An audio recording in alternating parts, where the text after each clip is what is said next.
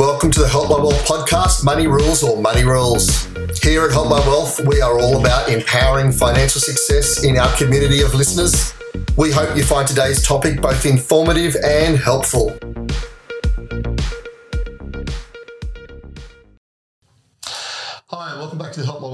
Podcast, Money Rules, Money Rules. I'm your host, Stephen Logan, and with me today, as always, is Hamish Ferguson. Hamish, thank you for coming. No problems at all. And today, our special guest is Dr. Mardy Chiah. Ciao, how are you? Yep, I'm good. Thanks for having me here. No, no problems at all. Dr. Mardy Chiah is the Associate Professor of Finance at the University of Newcastle and is currently the Academic Director of the Tax Clinic for the University of Newcastle.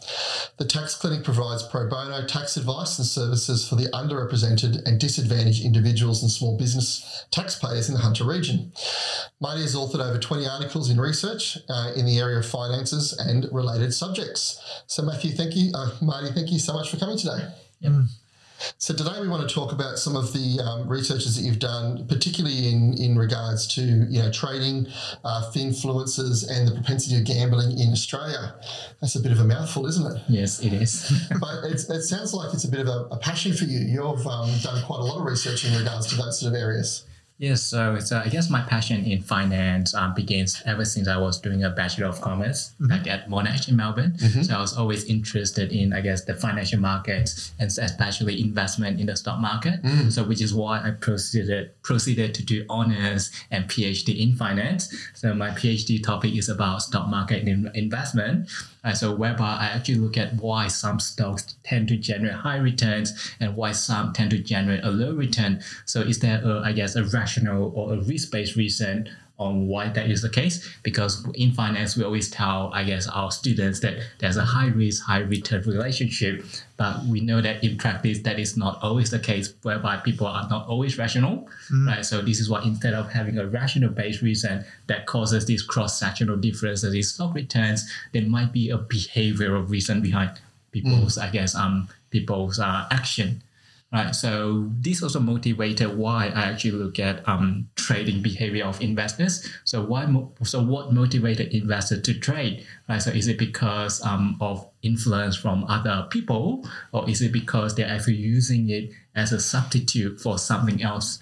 Right. So that's so I guess um the examination of those pattern in stock returns and the mechanism behind it is what always interested me. Mm. And so, did uh, so obviously it sounded like your interest started with um, stocks and, and stock returns and, and the stock market, and then um, you know it, it, moved into the areas of gambling and and and you know the propensity of gambling in Australia and in other places. Do you find there's a, a, a correlation between the two? That uh, you know people, some people who use the stock market um, and some people who do gambling have a similar sort of view and, and outlook. Yes, so, so I guess um, in terms of academic research, so there's always this um, I guess um, common understanding that we have some. Of course, all investors are different, right? Mm-hmm. So there'll be some that will be more professional and more rational, and there'll be some section that we call um, gambler investor yes. that actually use stock market as I guess as a way to in a way take a punt. Yes. Right. So so of course right. So there's uh, this correlation between those subgroup of investors right? So between their gambling propensity and how often they trade in the share market, yes. and there are some stocks that tend to attract the attention of those um, gambler investors more, yep. right? and those stocks tend to have, I guess, greater volatility, and uh, they have like a greater chance of having a big one-day positive or negative return yep. because that seems to be close to gambling behaviors. Yeah. So look, I wanted to start by um, you know starting with the gambling and, and, and talking about that. I mean, I, I was uh, always assumed that Australia had um, a large gambling um, you know habit or, or culture, um, but I was quite surprised to find that we're, compared to the rest of the world, we're actually quite high up there. You know, where, where does mm. Australia sort of sit in regards to gambling and, and gambling habits, like per population? Yeah, so that's that's a really good question because um, I guess we, if we think about the Australian population, right, so it's quite small relative yeah. to like I guess other big countries like the United States or China. But on a per person or a per capita basis, we are actually the nation with the greatest gambling behavior. Right, yeah. so uh, a statistics uh, from the Queensland Statistician Office actually shows that uh, on a yearly basis, Australian gambled over $200 million on various gambling related activities like casinos, gaming, and online platforms. And we actually lost over $20 billion. Right. So if we actually translate that onto into a per person basis, it means that on average Australian lost over thirteen hundred dollars per person. Per person. Yeah, per person on mm-hmm. average. Right. So this is actually ranked the first among all the nations. So if we look at some comparative statistics from other countries, they would not. So they, actually did not lose, lose that much on a per capita basis, even though the aggregate level is higher because they are a much greater or bigger nation. Yeah, I mean, I think when I was reading your researchers, um, yeah, two statistics that stood out to me more than anything else, which um, sort of blew me away a little bit, is that we currently have 20% of the world's poker machines. That's that's a huge percentage, particularly when you realise that Australian population is only uh, 0.33% of the world's population. That's a big difference, isn't it? Yes, exactly. So it shows, I guess, uh, in a way, the prevalence of gambling Yeah. among Australians on how it is so widely accepted. And, and I think also we just see it as normal because it's everywhere. You know? Um, another statistic that you had that I was um, surprised by, and I probably shouldn't have been surprised by, but was, is that 65% of Australians actually see gambling as recreational, that it's actually a hobby, uh, it's a sport, it's, it's, it's one of those, it falls into those sort of areas.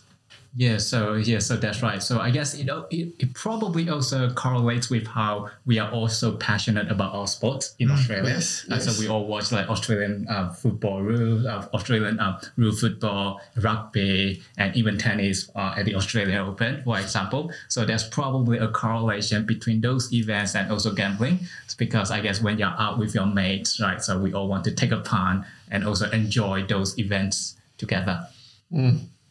It is interesting though when you think about it. Like, and and look, please, you know, hear that I'm I'm not trying to prom- promote gambling here, but when you think about thirteen hundred dollars a year, right? So, and you, if you just said, okay, is it okay to put that level of time and come out thirteen hundred dollars worse off? All right. Mm. So, I mean, there'd be lots of things that the average family would spend on a regular basis that would come to thirteen hundred dollars a year.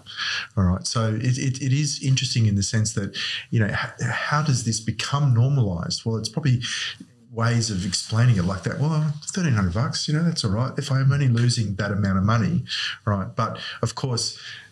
There'd be a lot of people on a huge amount of money that they're losing to Yeah, make well, that it- that's it. It's the average, isn't it? Mm, so Yes, there's there's people that are losing thousands upon thousands upon thousands of dollars. You know, Yes. I mean, I didn't see this in the data, but you might know something. Is there any statistics that talk about the percentage of Australians that actually do gamble?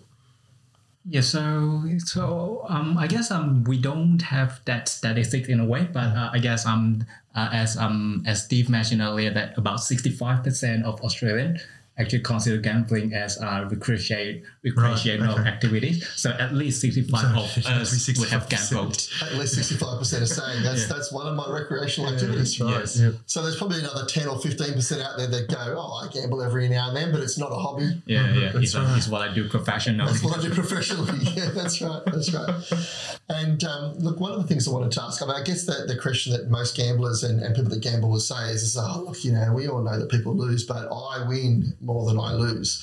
How does that sort of, you know, from a statistical point of view work? Are, there people that win? You know, really well in gambling compared to others. Is there is there a whole lot of losers and a, and a couple of winners, or does it tend to be that most people that gamble, you know, the house always wins? That that most people do tend up losing over the long run. Yeah, so I guess from so that's a really great question because there'll be like this um, misperception or conception that oh, so if I saw someone winning big bucks on a given night, I could do it. Right, so it could happen to me, but uh, from a statistics perspective, I, so we have this uh, law called the law of large number, right, meaning that if you go over and over and over again, back to gambling. So the house always win because gambling do have a negative payoff, right? So it could be the case that you get lucky in one particular night. Mm-hmm. Yeah, but if you do it over and over again for the, the over the next year or two, then of course the, the statistics is actually biased against you, mm. whereby the house have a much have actually have a positive mm. payoff of winning money from you, whereas you have a negative expected payoff from gambling. Mm. I know that um, my, my grandparents um, on my mother's side used to gamble quite a lot, and my mother was a bit against gambling because of that. I remember when I when I turned eighteen, she said to me, "If you ever if you ever do gamble, as soon as you if you put your ten dollars into your pokey or ten dollars, you know, wherever you wherever you're doing it, as soon as you win the money back, you've got to put it back in your pocket. you know, you've got to win back what you've lost, and then you can only gamble what you've what you've won. Yep. And it wasn't long before I realised that uh, you know I never came away very often with more than what I. Hmm. I would put my ten dollars back in my pocket or my fifty dollars back in my pocket, but I didn't often go home with hundred dollars. Yes. I would often go home with the fifty because I actually put it away. Hmm. Do you know what I mean? But I would always come back break even. Do you know? So it's very rare that you actually end up with the with the large win. But when you do get the large win, you remember it, don't you? Yes, yes, that's right. And then you're going to tell everyone that which creates this, I guess, um, bias statistics about how easy it is to win from mm. gambling. Yeah, yeah, yeah. Yeah, my story about gambling is that I remember being, I'm guessing I was underage, but um, you know, I'm not sure if I should be admitting that. But and it, and, and, and it was on a horse, all right. So it was you know it was horse racing, and I remember there was one point where on, were you riding the horse or you No, no. betting on the horse? No, no, that's right. And I, I, I remember wanting to gamble on a horse, and mm-hmm. this other guy that was in the TAB or wherever it was went, no, no, no, don't go with that one. Go with this one. All right. And so I changed my mind at the last minute and went for the horse that this guy had recommended because he had all the right reasons. And then my horse won. Right. And it was, you know, one of those 25 to ones and all the rest of it. And I got so angry so angry. The, the the emotion really was overboiling. I walked out and I never gambled again. Hmm. I never gambled because just the emotion that I felt at that point in time. It was it was it was unsustainable. I just couldn't get my head around it. So that I was wonder, I wonder what the story would be if you had have said no to him and gone for the 20 to 1 odds with the horse. And, Well, if- and your story here is like the first time I gambled at 17, I, you know, I walked away with $2,000. Well, that's right. Except that probably would have been the beginning of the end because I probably would have. Maybe I would have become addicted. Maybe you know that would have been something that I just kept putting more and more and money money into, but losing that whatever it was twenty bucks or, or, or on a on a horse um, was just enough for me to go. No, I can't do this. I, I don't have the the the. I don't know the stamina, the emotion, control, whatever it was. I mean, I think the thing that's interesting to point out with the recreation thing is that I've got some friends that um, that that uh, you know are involved quite heavily in sport, um, you know, betting on sports, and they do a lot of research, a lot of time, and a lot of energy. And they they're part of clubs, and they talk to people. It really is for them quite a social activity. So from their point of view, I, I could see why they would see it as recreation because it's it's it's a hobby for them. Do you know they've they know all the statistics of of you know which football players have you know going to score, who's going to who's done that, who's done tries, you know where they're at, whether they're fit, whether they're not fit, and and so they feel like they have a, a good understanding of of the game. So when they're putting their money down, you know there's actually some knowledge and, and research behind it you know? So from their point of view it would be quite a recreational social activity uh, just sometimes with a high dollar figure. So you know i think i guess in the end it's about actually setting yourself that budget isn't it Yep. and saying uh, if i see it as, as recreational as i see it as, as social if i see it as being fun i don't spend more than x amount of dollars per week or x amount of dollars per, per month Yes, exactly. So it's like um, when you do your budgeting, right? So you're going to put this money aside for your, uh, I guess, hobbies. Mm-hmm. Right? So it could be, let's say, going to a holiday, or it could be, let's say, on gambling. So as long as you don't overstress yourself and put yourself in a difficult financial mm. position, mm. so I guess it's fine as long as you can afford to pay for it. And I think it's something I've come across with some of the clients that I've done in regards to their budgeting that do gamble. They sort of say, look, I don't want to spend more than $100 a week or I don't want to spend more than, you know, X amount of money. And it actually, um, yeah, because we use that data feed where we actually get live data from their bank account so we know exactly what they're spending. Uh, even if they're putting it out in cash in the ATM, you can say, hey, what, what, what was that $100 for? and they've got to say uh, either it was for gambling or it was for, you know, eating, eating McDonald's, but, you know, it probably wasn't for purchasing something. Um, you know, it's beneficial. So it allows them to actually see what they're spending, and I think that's one of the main things when it when it comes to um, just cash flow and budgeting in general, but particularly in gambling, is to be able to go, I'm happy with that level of $100 a week or whatever it is. It's when you start going over it and you see that you've done 200 or 300 or 400 dollars that week that's when you go okay i need to pull myself back and, and, and make it more of an effective you know budgeting strategy here Yeah. So if I can go backwards a step, Mardy. So um, you know, I guess in Australia we have this probably phrase that you know when it comes to the stock market that. Um, you know, I'll, I'll get a lot of people come in that might be more comfortable with property or they might have never invested and they'll go, oh, investing in the stock market is just like gambling. All right. So, so where did that sort of connection come from? So obviously you've got a finance background, you studied this, right? And then all of a sudden, some, some one day, some pennies dropped, or somebody said something to you that made you start thinking about this this concept of stock market and gambling. Do you remember how that connection came about? Yeah, so yeah, so this probably happened uh, a lot more in recent years when the COVID pandemic, COVID nineteen pandemic started. So I do remember back then. So in early two thousand, so I think we have this lockdown from Yep. February or from March Yes. twenty twenty. So I actually started getting phone call and messages from friends and relatives that I don't really know them well, and then they actually started asking me about share investment. Right, so- They're like he must know what he's doing yeah, so because I'm an academic or an associate professor in of finance, so, so I started getting all these questions about, hey, is this a good stock or how should I invest in the share market? now you know how a doctor feels Yes, when they yes. get all these relatives from far away going I've, I've got a lump on my leg Uh, Steve, just a reminder, he is a doctor. that's true just not a medical doctor different different yes. so they, had to, they still called him but for financial problems That's not right. medical problems That's right. Yes. That's, that's right. So this is when I started to, I guess, realize that okay, so there's probably a correlation between mm. lockdown or COVID pandemic with people actually starting to take more risk than what they would usually be comfortable with, mm. because many of these people have no prior experience investing in the share market at all, and they actually don't engage or don't seek professional advice, and they're hoping to get some free advices off me. And so on how to, I guess, invest in the share market, which in fact uh, is actually not the right thing for me to do because um, in order to be providing financial advice, I need to be licensed in That's a way, right, which I'm right. not. Right. So that's why uh, I guess I'm trying to do the right thing, and then I was trying to guide them to the correct resources that uh, that actually do have um, the license to provide those advices. So it's more about an information session from me rather than an advice session. Did you have like a, a form at the front of your house where everyone had to sign to say, I did not receive financial advice from, you know, Dr. Mardy Shah? yeah, so I, I trust that they won't, I guess, uh, betray me in a way. So yeah, so but I do tell them that oh, you probably need to get a, a professional financial advice because this is not something that I would be able to do on your behalf. And then of course you're going to say that if you win.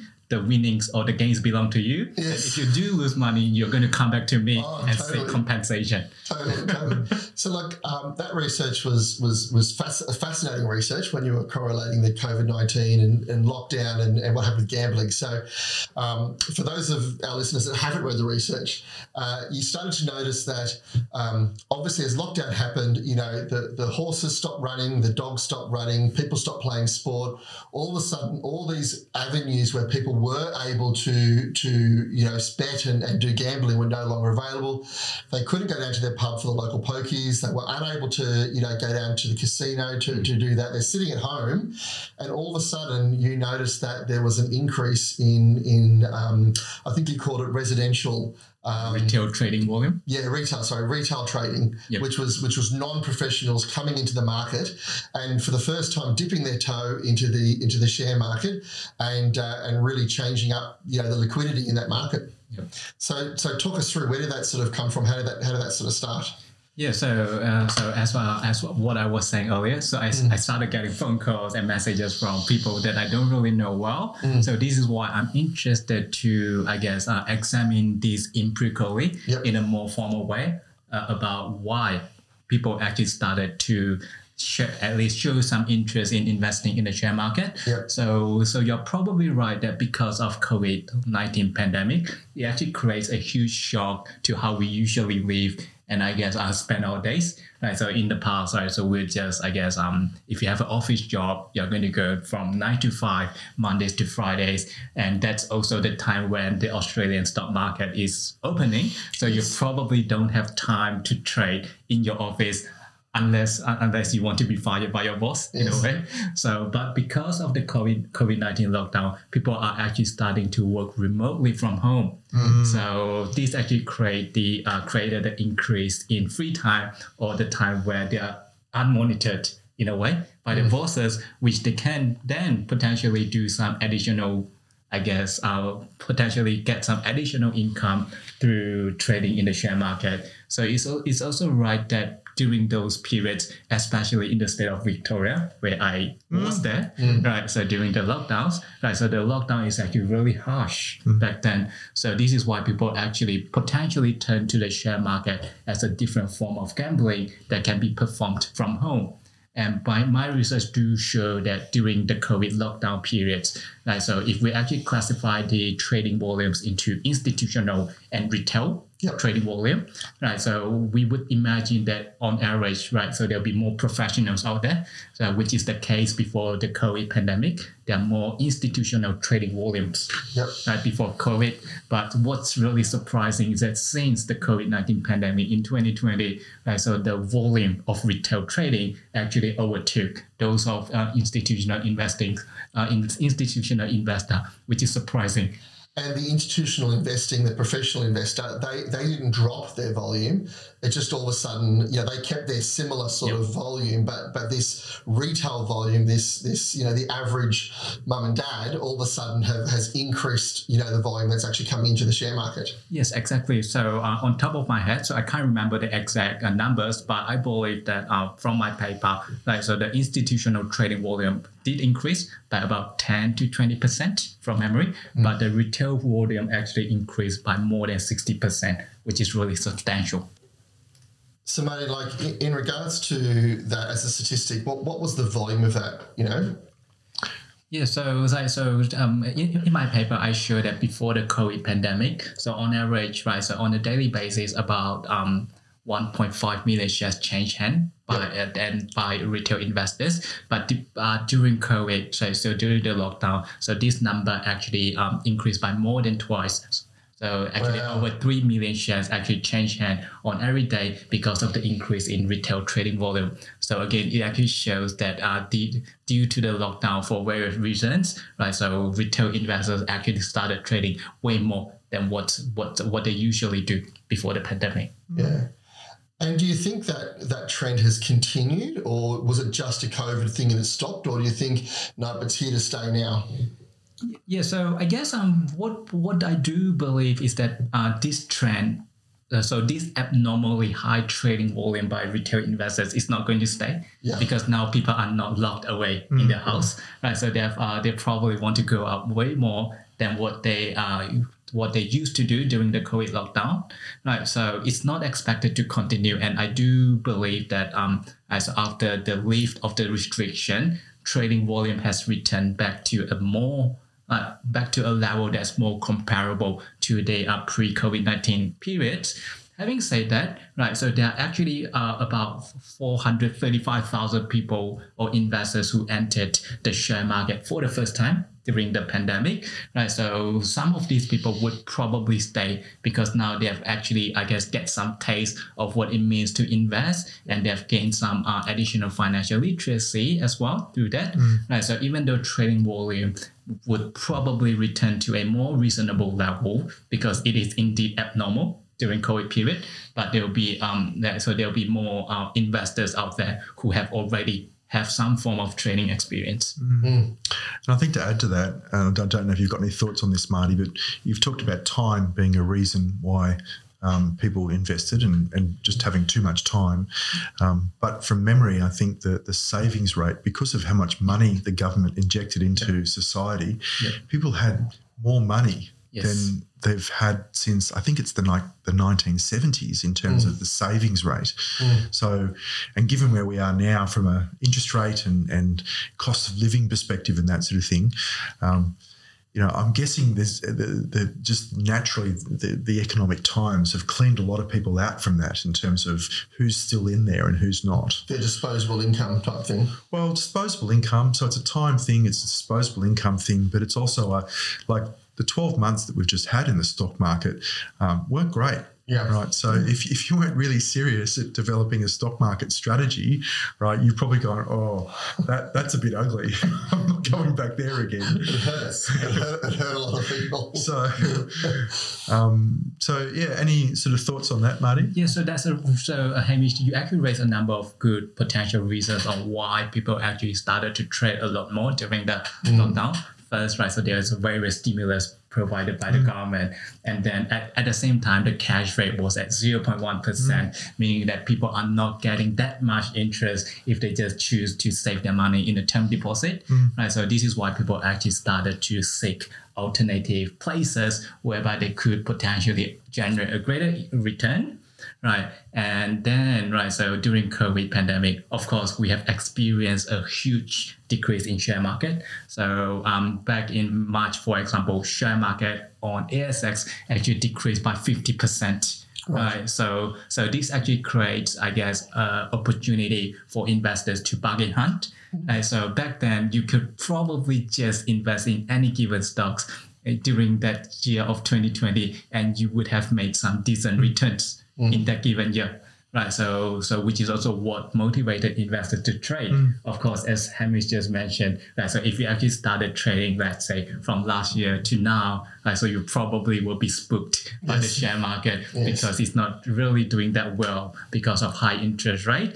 Right, so because of high interest rate and other factors, and uh, and due to the high interest rate, people are also starting to put their money in term deposit because they'll be more satisfied with that saving rates now compared to during COVID. And so, were a lot of people? Was it mainly intraday trading, or was it um, you know buy and hold? So so um so from from my experience again from friends and relatives who asked me those questions during COVID nineteen, so they probably don't know too much about share market in um to the extent that uh, it's a long term investment game. So those who entered at those time probably think of the share market as a get rich quick scheme, Yes. whereby they can get in and out quickly and earn let's say over fifty percent return over a short period but we know that uh, this is not how the share market work, right? So if we look at the statistics on the share market over a long period of, let's say, uh, the past 20 or 30 years, share market on ASX on average generated a return of, let's say, somewhere between 8 to 12%, right? So this is why um, the COVID period also created this unrealistic expectation for new investors that they could actually generate huge return over a short period of time. And d- wa- was most of the volume, you know, could you see from your brochures that, that, that a lot of that uh, retail volume was coming in and out, or you know, was it staying in the market? Yeah, so there's a greater turnover in the Yes. retail trading, meaning that people actually started to change hands in terms of that shares at a much quicker rate compared to before. So it did show, so my research did show that the turnover has increased during the COVID period, meaning that there is more, or there's actually more intraday or daily trading activities going on during the COVID period compared to before. Yep. Mm.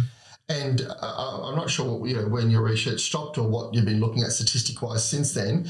But um, has that once lockdown finished, once everything turned back to normal, once life started, once the share market started to tank, you know, in, in 2022, um, you know, Can we use the word correct rather than Sorry. All right. Sorry, So so once the share market started to correct in 2022, uh, you know, have we seen a reduction? Has it, has it sort of gone back to what it was before? Yes, so it has definitely. So trading volume has returned to a level that's more comparable to pre-COVID period. Yeah, yeah. And it's interesting, just and, and if you, please tell me if you think I'm wrong here, Mardy. But you know, I think the word correct is.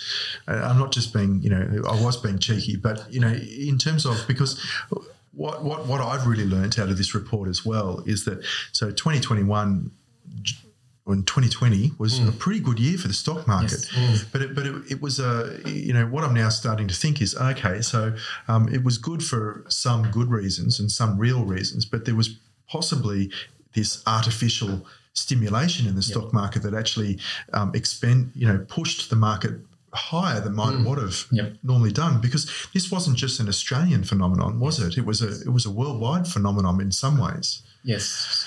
So you're right. So so uh, this phenomenon of increased retail attention in share market probably originated from the US from the Robinhood trading platform. Uh, So whereby there's just increase in retail trading um, volume in the US that actually translate into other countries as well, like Australia. So this also, I guess, this is also related to the um, prominence of those online trading platforms that is similar to Robinhood, whereby um, I'm not sure whether you have seen some of those platforms before. They do look and they do look like a gambling um, platform or a poker machine where everything is really colorful and everything is about based on visualization. Yes. So that's why actually, it actually I guess uh, encourages people to trade because it's so easy to click the buy button or a sell button through those platforms. And um, in regards to uh, crypto, um, so your research didn't didn't specifically look at crypto; it was specifically looking at the share market. But during that time, uh, you know, crypto went went went you know through the roof. It went crazy during that time, didn't it? I mean, but before COVID, uh, there wasn't a lot of talk about it. If if someone talked about crypto, they were really into it. Do you know what I mean? It was a passion for them. Uh, it was their hobby. It was their you know what they what they did. Whereas through COVID, everything changed, didn't it? Yeah, so so I guess uh, um, yeah, so you, you actually make a really good point that um that I also want to uh, bring back to Hamish's earlier point about uh, the artificial stimulus provided by government at that time. So people have a lot of money, but uh, the saving rate or the cash rate is really low at that time, right? So in finance, there's we always know that there's this inverse relationship between price and interest rate. So when interest rate decreases, prices would increase. So there's always this um, inverse relationship that we know already, and we know that oh back in um 2020, right, so cash rate was at 0.1 percent, which in theory and which also work in practice, it actually pushes up the um, prices of various risky assets, including share market and crypto market, because um, those assets are the ones that's also sensitive to economic conditions. So when things go well, right, so those assets will actually increase in value way more Yep. right? But when things don't go well, as what we're seeing now, so there'll be a correction or I guess a reduction in share price because now interest rate has increased to a, a level that's I guess more um more comparable to the traditional level, even though it's uh, higher than uh, average now. And this is, y- you talk about 2020, but in terms of just generally for the audience, um, you know, if we think on a global scale, then money's moving all over the world based on which countries are offering better exchange rates and, and which markets seem to be cheap versus expensive and things like that. So, so it's it's it's. Pro- would I be right in saying that it, it's new for this to be a retail phenomenon, but from a wholesale phenomenon, sort of moving around the, the money is, is it's been around for a while. Um, so, um, but you know, this this you're right. There's this concept of saying, well, what is a reasonable return for the current market is really, I guess the you know, to me, what you're saying as well, and this is a bit of a penny drop moment for me, is sort of going, well, okay, so um, from a risk return point of view, which is something that you talked about before, there's these long term averages. And whenever markets are behaving that's unusual, right, you, you really have to ask yourself the question why, all right? Yep. So, um, because generally there's something going on that the average person can't see. W- would you agree with that? Yeah, so you're right. So I guess uh, it goes back to I guess the importance of I guess doing research and understanding the long term I guess trend of what you get yourself into, right? So uh, earlier I've mentioned about cru- uh, retail investors back in 2020 having this unrealistic expectation of getting rich in a really short period of time.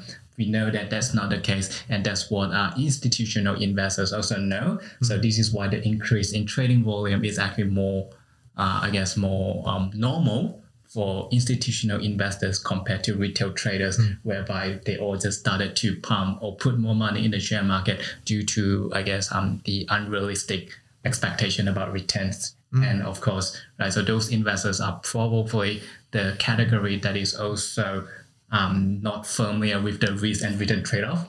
Right, so if you get a really good return in a given year, probably so if we if we think about the long term average, it's probably going to be closer to average over the a longer term period. Sorry, Mardy. I know Steve asked a question about cryptocurrency before and just how that fitted in. So I think I stole you away for there for a little while. So did we cover off on that question, Steve? Uh, yeah, I think we did. But I mean, look, you know, I, I found the um, phenomenal of, of, of the phenomenon of cryptocurrency quite quite interesting over that period of time. I mean, everybody was talking about it. Um, I mean, goodness me, I think my parents even brought it up in a, in a subject. I didn't even know they knew what, what it was, let alone to ask a question about it. Mm. Um, and so, so many people were getting involved you know. Um, and I think that leads me to, to my next question in regards to, to finfluencers. So uh, all of a sudden around COVID, we had these finfluencers that, that had been there before, but they really came to the to the forefront during that period of time. Um, how much did finfluencers affect, you know, the stock market, uh, affect the crypto market, affect the property market? I mean, where did they sort of come into? Yeah, so so um so that's actually uh, a survey conducted back in 2021 mm-hmm. by um by um I believe um don't hold me to that. I believe this is a survey conducted by ASIC mm-hmm. that shows that during 2021, right? So um about 28% of young people followed at least a influencer and out of those uh, people who at least follow a influencer, 65% of them, so about two thirds of them actually change their uh, financial behaviors. So this actually shows that um, so young people's trading or financial behaviors did change because of these influencers. So they started, for example, investing or they started following the advice or information given by those influencers in, in relation to their investment or I guess a spending habit. Mm. So almost one in five young people change their behaviors. Yes. Um, because of influence. So 28%, so about, let's say, one third, mm. like close to one third, mm. followed a influencer during that period, mm. and 65, so two thirds of them changed their financial behaviors as a result. And, you know, as time went on, we started to realize that, um, you know, a lot of influencers weren't just, you know, A, they weren't professionals. Yeah. Um, so they, they, they were just sprouting information they picked up or what they thought wasn't actually you know professional advice um, was firstly, but secondly, uh, it turned out a lot of them were actually being paid to to give this advice to to actually support other industries as well. Yeah, so exactly. So I guess um, uh, in a way, there's no free lunch. So there must be a reason or a motive on why influencers or people would started giving advice for free yeah. on the internet through social media platform like TikTok or Instagram, right? So there are two, I guess, widely accepted reasons on why they might want to do that. First, as you mentioned, Steve, so it's, it's, it's about, I guess, getting those um, additional collaboration opportunities like sponsored content mm-hmm. or speaking events or even the chance to write a book, yes. right? And um, another reason is that they might actually engage in this behavior called um, pump and dump Right, so whereby they encourage uh, their followers to purchase shares that they have personal interest in. Yes. Right, so this actually uh, inflated the share price because with greater demand, right, so share price would increase, right, so which would which would which they would then uh, profit at the expense of those uh, followers. Mm. Mm. Right, so I guess it's really important for I guess followers or young people to also understand their motive and of course the background whether they have a related um, background is also important, right? So um, at the same time, it is important to for us to know that there must be some reasons on why people are giving financial advice for free at that time, right? So it's probably uh, so those influencers are probably not telling you the entire truth about how they succeeded unless they are also giving you advice on how they succeeded as a influencer. Mm. Mm. Right. And uh, look, I, you know, I think there's lots of stories where, uh, you know, often sort that pump and dump ideas, particularly with crypto. Yeah. You know, they'd, they'd, they'd buy coins quite low. They would then, um, you know, uh, get out there and, and, and really push uh, that coin. They would watch it go up to to the high, they would then get out, yep. uh, and then they'd stop promoting it. Yes. And it wasn't long before it would actually just just dump and tank after that. Sorry, correct. oh no! When it comes to crypto, you can use dump. Right? Oh, can I use dump and take for crypto? Right? Uh, okay, hang on. There's some bias coming coming Yeah, out a little bit of bias. Yes, Yeah, that's yeah. right. So, Yeah, so maybe those finfluencers should be actually giving advice on how to be a successful finfluencers.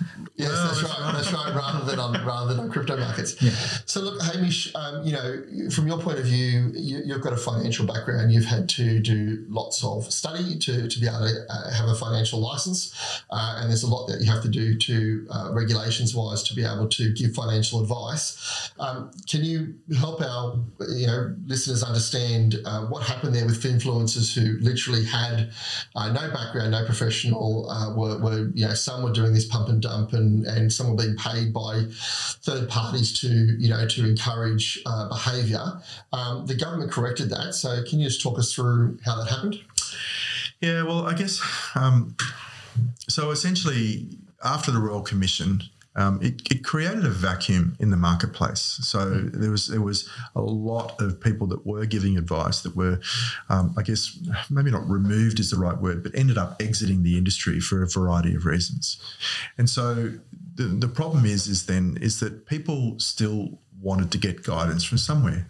Okay, so if I can't go to a, an advisor, if I can't go here, if I can't go there, naturally, most of us these days will start looking on the internet for some sort of solution. All right. So, um, and obviously, these guys, um, you know, or people, you know, started going, well, there's an opportunity here. You know, there's an opportunity to fill this void. And I'm sure that there were some people, and I, I, I know one podcast in particular where there's a, a young guy who it feels like his motives are good. Like he's actually trying to say, this is ridiculous. There's no one out there to give advice anymore.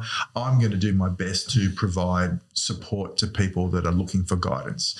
And look, one of the best known books that's probably been around the last five years It's been and maybe even longer than that is the barefoot investor which is you know again it's it's something that has been incredibly successful because of um, you know how it was promoted and that sort of thing. And there's you know the, the guy that wrote that book scott pape you know he's, he's it, you know I, i've typically said to people, look, you know, 70 to 80% of the content in there is good. Um, you know, you just have to be careful because, again, it's general. It's not, you know, specifically for your circumstances. So this va- vacuum got created. Um, and then obviously, you know, ASIC comes along and, and um, sort of goes, oh, wait a second, we've got a problem here. All right. So, um, and they've, they've then tried to sort of say, well, wait a second, we need to stamp this out because the principle of giving advice, you know, like Mardy mentioned before, is that you've got to have insurance, you've got to have the right qualifications, there's got to be structure to this um, because it's the lack of structure in the past that's gone horribly wrong. And I think actually that's really important to, to, to stop and, and note. Uh, here is someone who's got a doctorate in uh, you know in finances and in financial accounting and so forth, and he's going, I'm not a financial advisor, and I can't give financial advice. You know, there's there's good reasons why uh, the government has has allocated certain people to be able to do that. They have the right licenses, the right insurance, the right ability, uh, you know, to go from there. Oh, and look, you know, the reality is, you know, in respect to yourself and the, the journey you've been on from an education point of view, I think if we stack the letters up next to our name, Ma- Mardy would have more letters next to his name than what I do. All right. So, To start off with, he has a D and an R. right, that's right. Right. so so you know but but i think if we sat down and talked about the the education that we've had there's been a difference you know like mm. you know i think you used the word academic in the past Mardy you know mm. so so the the, the, the, the research the analysis the that that skill that you've developed over time, you know, is is different. Whereas the skill that you know I've been you know encouraged to go on or have gone on is is con- trying to take some of that information, but then blend the, the the relational skills and the human psychology that, that actually comes with it. So, you know, it's, you know, in all honesty, I've been eyeing off Mardy saying, I wonder if I can afford to get him in the business, you know, 'cause that- right, probably can't, but, you know, so, um, so coming back to the question though, so obviously, you know, ASIC's come in and said, we've got this bias, you know, mm. we've got this, this problem that's occurring. How do we stamp this out? And, and how do we bring back this structure that we've been trying to, to enforce really mm. since the Royal Commission? Mm. And finfluencers, just like a lot of careers, you know, it- it's, it's, it's, you might say, I know how a loan works. I know how an offset account works. I know how the stock market works. But unless you apply all of the bits and pieces that we've had to go through to bring together this service that you call it, and uh, you know, it, it, it's, it is, it's, it's, it's, and and it's dangerous to try and do it without the right skill set. Um, and it's also it's such an important part of society is to manage money. Right, it's on everybody's fingertips. You know, like uh, you know on, on the tip of our tongue. You know, like how do we make sure people retire well? How do we make sure that if we earn a dollar, we get to keep that money and we put it in the right way? And and there is a lot of competition to that fights against that. so let's let's go through. So, Royal Commission, what year was that? Mm, 2018. So 2018, Royal Commission comes in and says, okay, if you want to be a financial advisor, this is now the level of financial advice you have to give because there's been too many people out there taking money and not giving good advice or not enough advice. And so they, they, they make a, a standard and they say, right, you have to attain that standard. So all of a sudden in the financial market uh, or financial advice market, lots of people leave because they go, oh, I just can't run a business that way. Do you know? Uh, those that stay are saying, right, to be able to give you financial advice, I now need to charge $6,000 minimum type thing. Uh, yeah, you could probably drop it a little bit, but Right. it's it's become a lot more expensive. It's become a lot more expensive. And so there's all these people left that, that, that aren't ready for that level of advice. Uh, they've lost the, the the smaller advice or the, the more general advice that's at, at a cheaper level. And that's created this power vacuum where where influencers has been able to come in and say, hey, I can actually help you you do that. And so here we are now, you know, five years later from the Royal Commission or four and a half, five years from the Royal Commission. And the government has only just recently said, hey, we've we've lost a large percentage of our financial advisors. Um, financial advice is now really expensive. Uh, you know, while we while we feel like we've created a really robust industry, we've we've actually destroyed it in certain ways as well. Do you know what I mean? The level of advice is great, the professionalism is great, but the access is is you know dismal.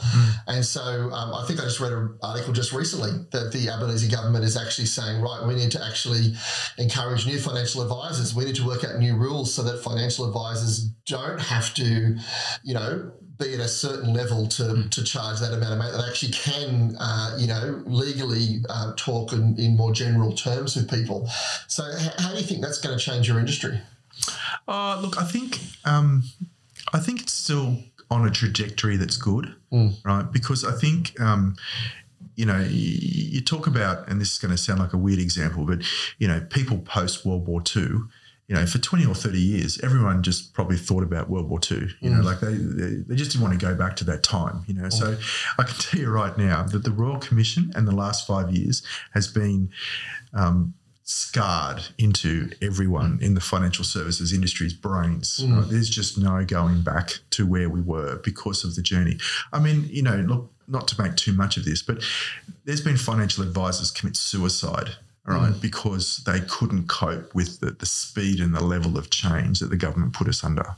So it, it there's there's actually a really damaging side to this that um, that that nobody wants to go back there. So so in terms of that educational standard and making sure that that the people understand, well, now this is a this is we you know we've gone from what's called a, an occupation to on the journey to becoming a profession. I don't know if that's something you've uh, heard that phrase before. And so you know the, the calling of a profession is to say how do we give back to the community? How do we make sure that that what we're doing um, actually benefits people? All right. So which is very different to you know. W- w- you know, say what if influencer does, or what hmm. even advisors would have done ten years ago. Hmm. So, so, so sorry if it's a long-winded answer, but yeah, I, I don't think I, I don't think anyone's going to want to go back to the old days very quickly. All right. So, but the, you know, there's all these conflicting things like you know, um, okay, what does good advice look like? Does it have to be an 80-page document? Yes, that's right. All right. That's right. So, um, what does scalable advice looks like? And, and even from the point of view, a 24 year old doesn't want an 80 page document. No. Yeah, they don't want to pay for it. They don't want it. They don't want to read it. You know, so so it's about going, where's the market for that? And currently there isn't a market for that, and hence why the the influencer phenomenon was able to actually you know take off. But um, look, moving moving away from influencers and, and going back to your study, um, when these Australians, the average Australians during COVID, started dipping their feet, you know, into this market, uh, all of these, the retail volume uh, was it went up by how much Yeah, more than fifty percent. More than fifty percent. Um, did did Australians make money? Did they lose money? I mean, what happened there? You know, the market was obviously rising. So, like you said, anyone who did a half decent trade was probably going to do okay during that, uh, you know, 2020. Um, but what were the what were the results in the end?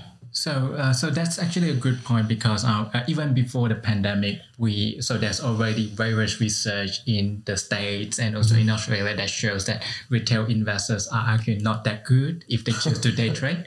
On average, they're going to lose money, which is not surprising Yes. because they're not professional investors. So this only shows that during the pandemic, because of the magnified uh, trading volume by retail investors, any losses would be magnified as a result.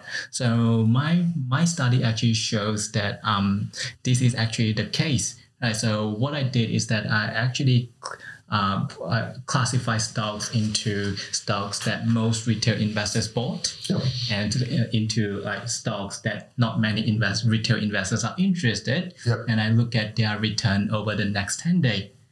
So this would give an indication of how much you would be able to earn if you choose to trade in a short period of time. So I actually find that if you actually uh, build your portfolio based on stocks that most retail investors bought, you are actually going to lose 7% just over the next 10 days. So this actually shows the danger of trading um, trading, uh, I guess, intraday trading, meaning that uh, on average, even though we know that if we hold it over a longer period during that year of 2020, you would benefit. But if you choose to day trade, right, so there's an average loss of 7% uh, if you buy stocks that most other retail investors bought as well. Right, so if you look at the other spectrum, whereby um, uh, those contain the, the stocks that not many retail investors are interested in. So this portfolio of stock actually generated a positive return of 7%. Yep. So again, it shows that retail investors, or if they choose to day trade, they actually don't have the skill to pick the right stock because stocks that they pick generated negative return over 10 day period and stocks that they don't like actually generated a positive return Yeah. over the same period of 10 days. So, Mardy, can I quote you from now on that if you take on a financial advisor, that your return will jump by 14%? So if you could Very perform careful what you say here now, Mardy. Yeah, so, so that's what my research shows. If you could day trade over that short period of 10 days, right? So this is what pu- would potentially happen. But uh, as you all know, right, so you will have all you all have this disclaimer as well. Past performance is not an It's an indication indicator of future, future performance. So look, here's a question I wanted to ask you, and, and actually for both of you, this should, this would be a good question. I think the average person, the average retail trader, actually doesn't know what a professional trader does, what they actually go into. Um, can you give us a bit of insight? You know, the difference between, say, a retail trader who reads something in the paper, sees a influencer, or you know, Uncle Bob says. Oh, I reckon BHP is going to do well. Do you know what's the difference between that compared to what a professional actually does do? Do you want me to go first or would you like to? yeah, maybe. Yeah, okay. So I think the, the first thing is that um, what most professional investors are doing is they're actually looking at each individual company that they're trading in and saying, okay, do I, what's my strategy here? All right. So you'll get phrases that um, investors will use like, I, I'm more interested in income. All right. And, and I'll buy companies based on the, the, the evaluation method. All right. And then you'll get other investors that will talk about, I don't really need income, or I'm not, I don't believe that this current season is suitable for a valuation method. I want to go with a growth method. All right. So, and and both are, you know, without sort of going too far down this this rabbit hole, you know, both have very different philosophies for different points of time. So, so you know, ten years ago, all right, if you sat down and said, I believe in a growth method, um, you would have gotten it right, and you would have been quite successful. All right. So, um, the challenge is in this next ten years: is it, is it still does it suit more of a growth orientation, or should um, people be looking at more of a valuation or a value you know um, methodology. All right, so and you know I can't I just can't explain those concepts in No, no, but I, I guess what I'm trying to get to as well, though, is is even the fact that that people understand there there are actually theories a- around this. There's there's there's a thought process around it that one professional compared to another, or one company compared to another, will actually decide that that is the way we're going to move forward. And then behind that is all the research. Uh, you know, and, and and computer programs and simulations and whatever else that goes into actually making them decide where that is. I mean, even something as simple as going, uh, you know, you made that comment. They they evaluate the business. Uh, an average retailer, you know, the average mum and dad can't evaluate a business. I mean, what are the sort of things they're looking at when they evaluate a business? So uh, I guess um, so for an average mom and dad investor, they probably would buy stocks that receive greater spotlight Yes. by the media, for example. Yes. So there's also, I guess, um, um, number of research that shows that um, mom and dad or retail investors they tend to like to buy stocks that are close to their 52 week high because this is something that's uh, quite accessible through let's say Yahoo Finance. So and but we know that our past prices is probably not an indication of how the future price would be. So there'll be like I guess more um, more this for retail investors, they are probably going to base their trading base on feeling Yes. or hunch a lot Yes. more compared they've to read. Yes, what Yes. they've read. Yeah, that's right. And um, uh, they probably have this uh, simplified version of what's a good stock and what's a bad stock. So there's just two categories of good or bad. But even though, right, so for professional investors, there'll be like a spectrum of let's say one to ten. If you look at um, the spectrum from good to bad, right? So it's not a, uh, I guess, by it's not a um, two category only for professional investors. And uh, as Hamish mentioned, right, so professional investors do talk about those various trading strategies, and there'll be a lot of research and back testing that's done. Right, so um, Hamish mentioned about the difference between value strategy versus growth strategies, and there's also some other strategies like let's say evaluating a company structure in terms of the quality of the business, whether that's a good business overall based on a composite measure of different aspects of qualities, and of course there's also some professional investors, for example, who might prefer to have exposure to small stocks or large stocks or let's say um, momentum trading. So all these actually require a lot of research and back testing that uh, probably a typical retail investors do not have the resources or do not uh, and they are not built to develop those skills and trade based on those skills.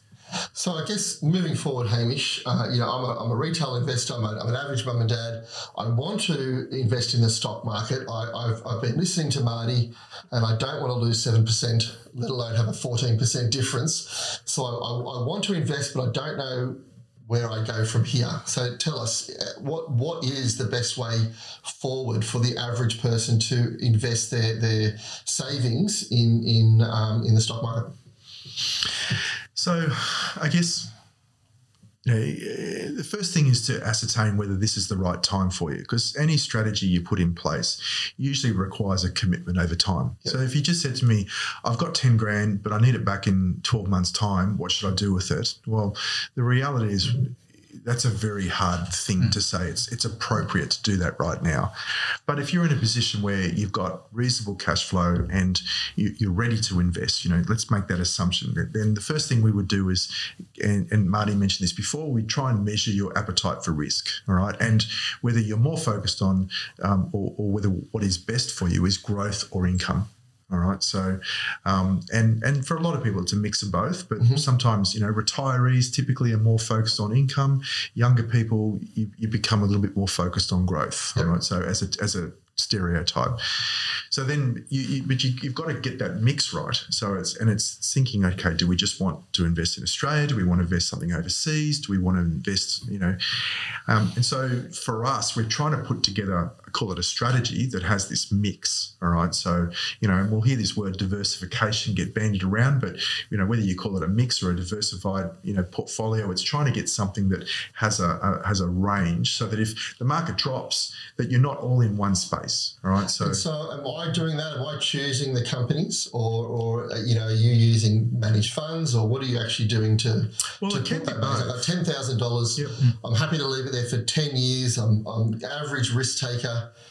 You know, where do you sort of go with Yeah, that? so I mean, uh, we probably tend to use managed funds more than shares, right? Um, but I'm licensed to do direct shares. But you'll probably find that there are stockbrokers or other types of advisors that might be more suitable if you want a direct share strategy. Um, you know, typically what I say to people is you just have to appreciate that a direct share strategy needs you to really be sit, sit behind the wheel because you're going to be asked to make all of the major decisions. Whereas a managed fund is more set up for you to be able to go, all right, I don't want to make all those decisions because I'll probably be more like a retail investor and I'll get them all wrong. Yeah. All right, so set me up with something where other people are doing a- a lot of the grunt work for me and and all I have to do is commit and continue with the strategy. So I think a lot of people's fear is that there's, there's a high cost involved in that. Mm. They hear professionals, they hear all this research, they hear all this stuff. They go, "Here's my ten thousand dollars. I'm putting it in a managed fund." I mean, you know, from a cost versus reward ratio, what what sort of happens for the average person? So yeah, look, I mean, you know, at the end of the day, the, the first start of is you need the education. So you might feel like it's a little bit expensive to start off with because you don't know what you're doing. All right. So, but the, the logic is is that if you put the right strategy in place and you've got the right time frame, and you allocate that initial cost over the length of the investment, then then it it should become affordable if the advisor is doing the right thing by you. Right. You know, and again, it, it- there is some economies of scale. You know, the bigger you go, right, and that's the problem with advice at the moment. Um, you know, but you know, long term, what I expect to see is models come out where it does bring the cost down. Hopefully, especially with this review coming out, that they will allow for um, you know um, investments to be put in place for lower values that don't have the same cost as what they do today. Because there's not as much oversight required for them. Well, yes. Like I know that uh, ASIC at one point in time talked about there should be a different set of rules if the amount to be invested is under ten thousand dollars versus over ten thousand dollars.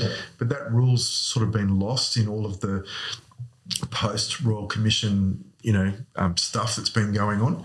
So, so yeah, there should be. I believe there should be, you know, a subset of rules that says if you're only investing this much, it's a lower risk.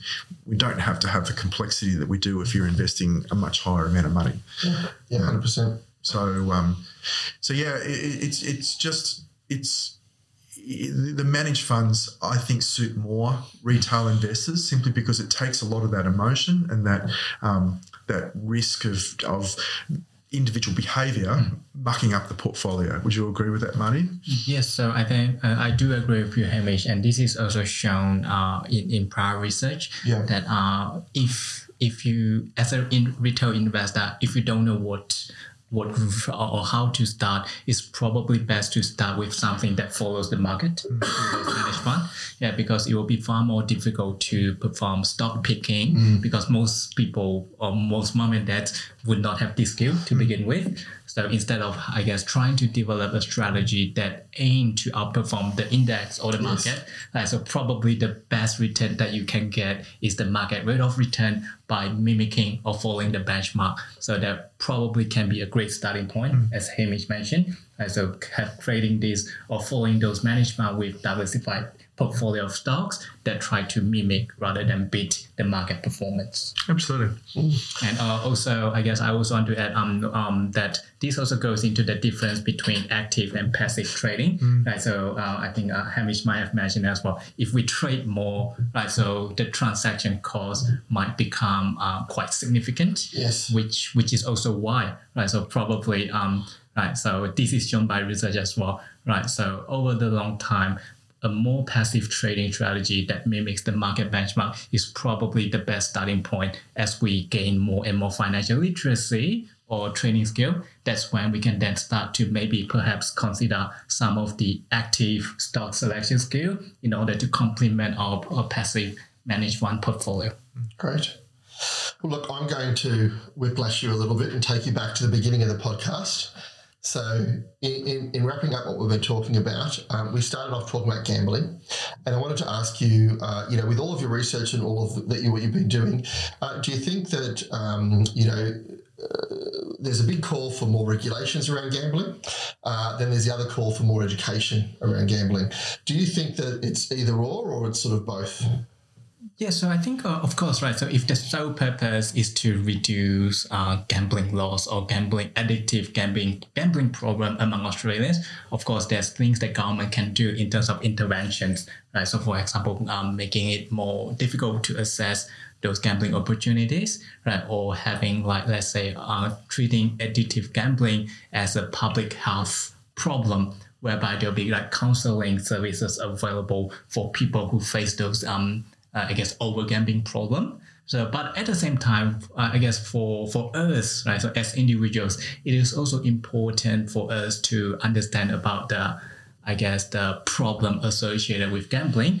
Right? So it is fine. So if you if you think of gambling as a fun and exciting uh, hobby, so of course, right? So you can do that as part of your hobby as long as you can manage it. Right, so the problem is addictive or, or over gambling, whereby we're actually over gambling to the extent that it actually costs us our life saving, or to it actually put it is put us in a really bad financial position that we can't actually pay out pay out debt obligations due to over gambling. Mm-hmm. Right. So for me personally, so I've mentioned earlier as well that I know that gambling on average come with a negative expected payoff. So this is why personally gambling is not probably it's not something that I would do as an academic in finance. And second, I don't find gambling as a fun and exciting activity myself. So that's not that's probably not something that I'll be able to do. Right. So of course I'm not saying that we should not gamble.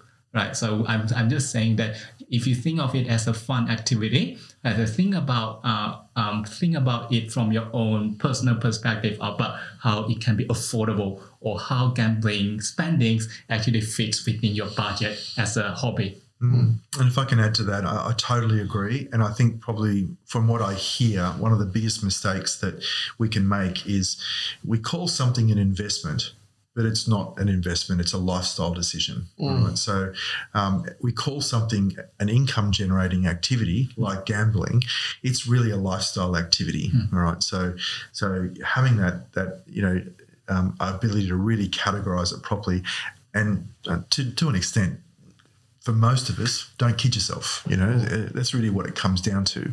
Um, yeah. Yeah, fantastic. Well, look, I've really enjoyed having you. Thank you so much for coming and talking to us about uh, gambling, talking about the share market and, and you know trading, uh, what happened during COVID, and, and even you know dipping our toes into into finfluencers as well. We've, we've covered a lot of topics today, yes. but I really appreciate you coming along. So so thank you so much for coming. Yeah, yeah. thanks, Mardy. Appreciate Pleasure it. to be here. Now we do have a question we do ask all of our guests. Uh, so two questions. Firstly, what would you tell your 18 year old self if you could go back and, and sit down with What would you say?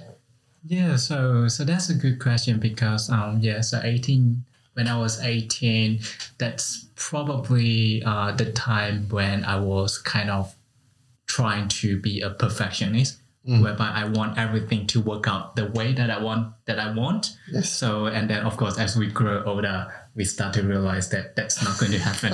right? So we don't get all the big wins in life. So, so this is what I'll probably tell my 18 years old self to be kind to myself. Yeah. Right. And um and to trust that every one of us will have our own unique path. Mm. Yes. Right. So to to succeed. So there's no one set path and yes. there's no one set way to be successful or to be happy in life. Yes. Right.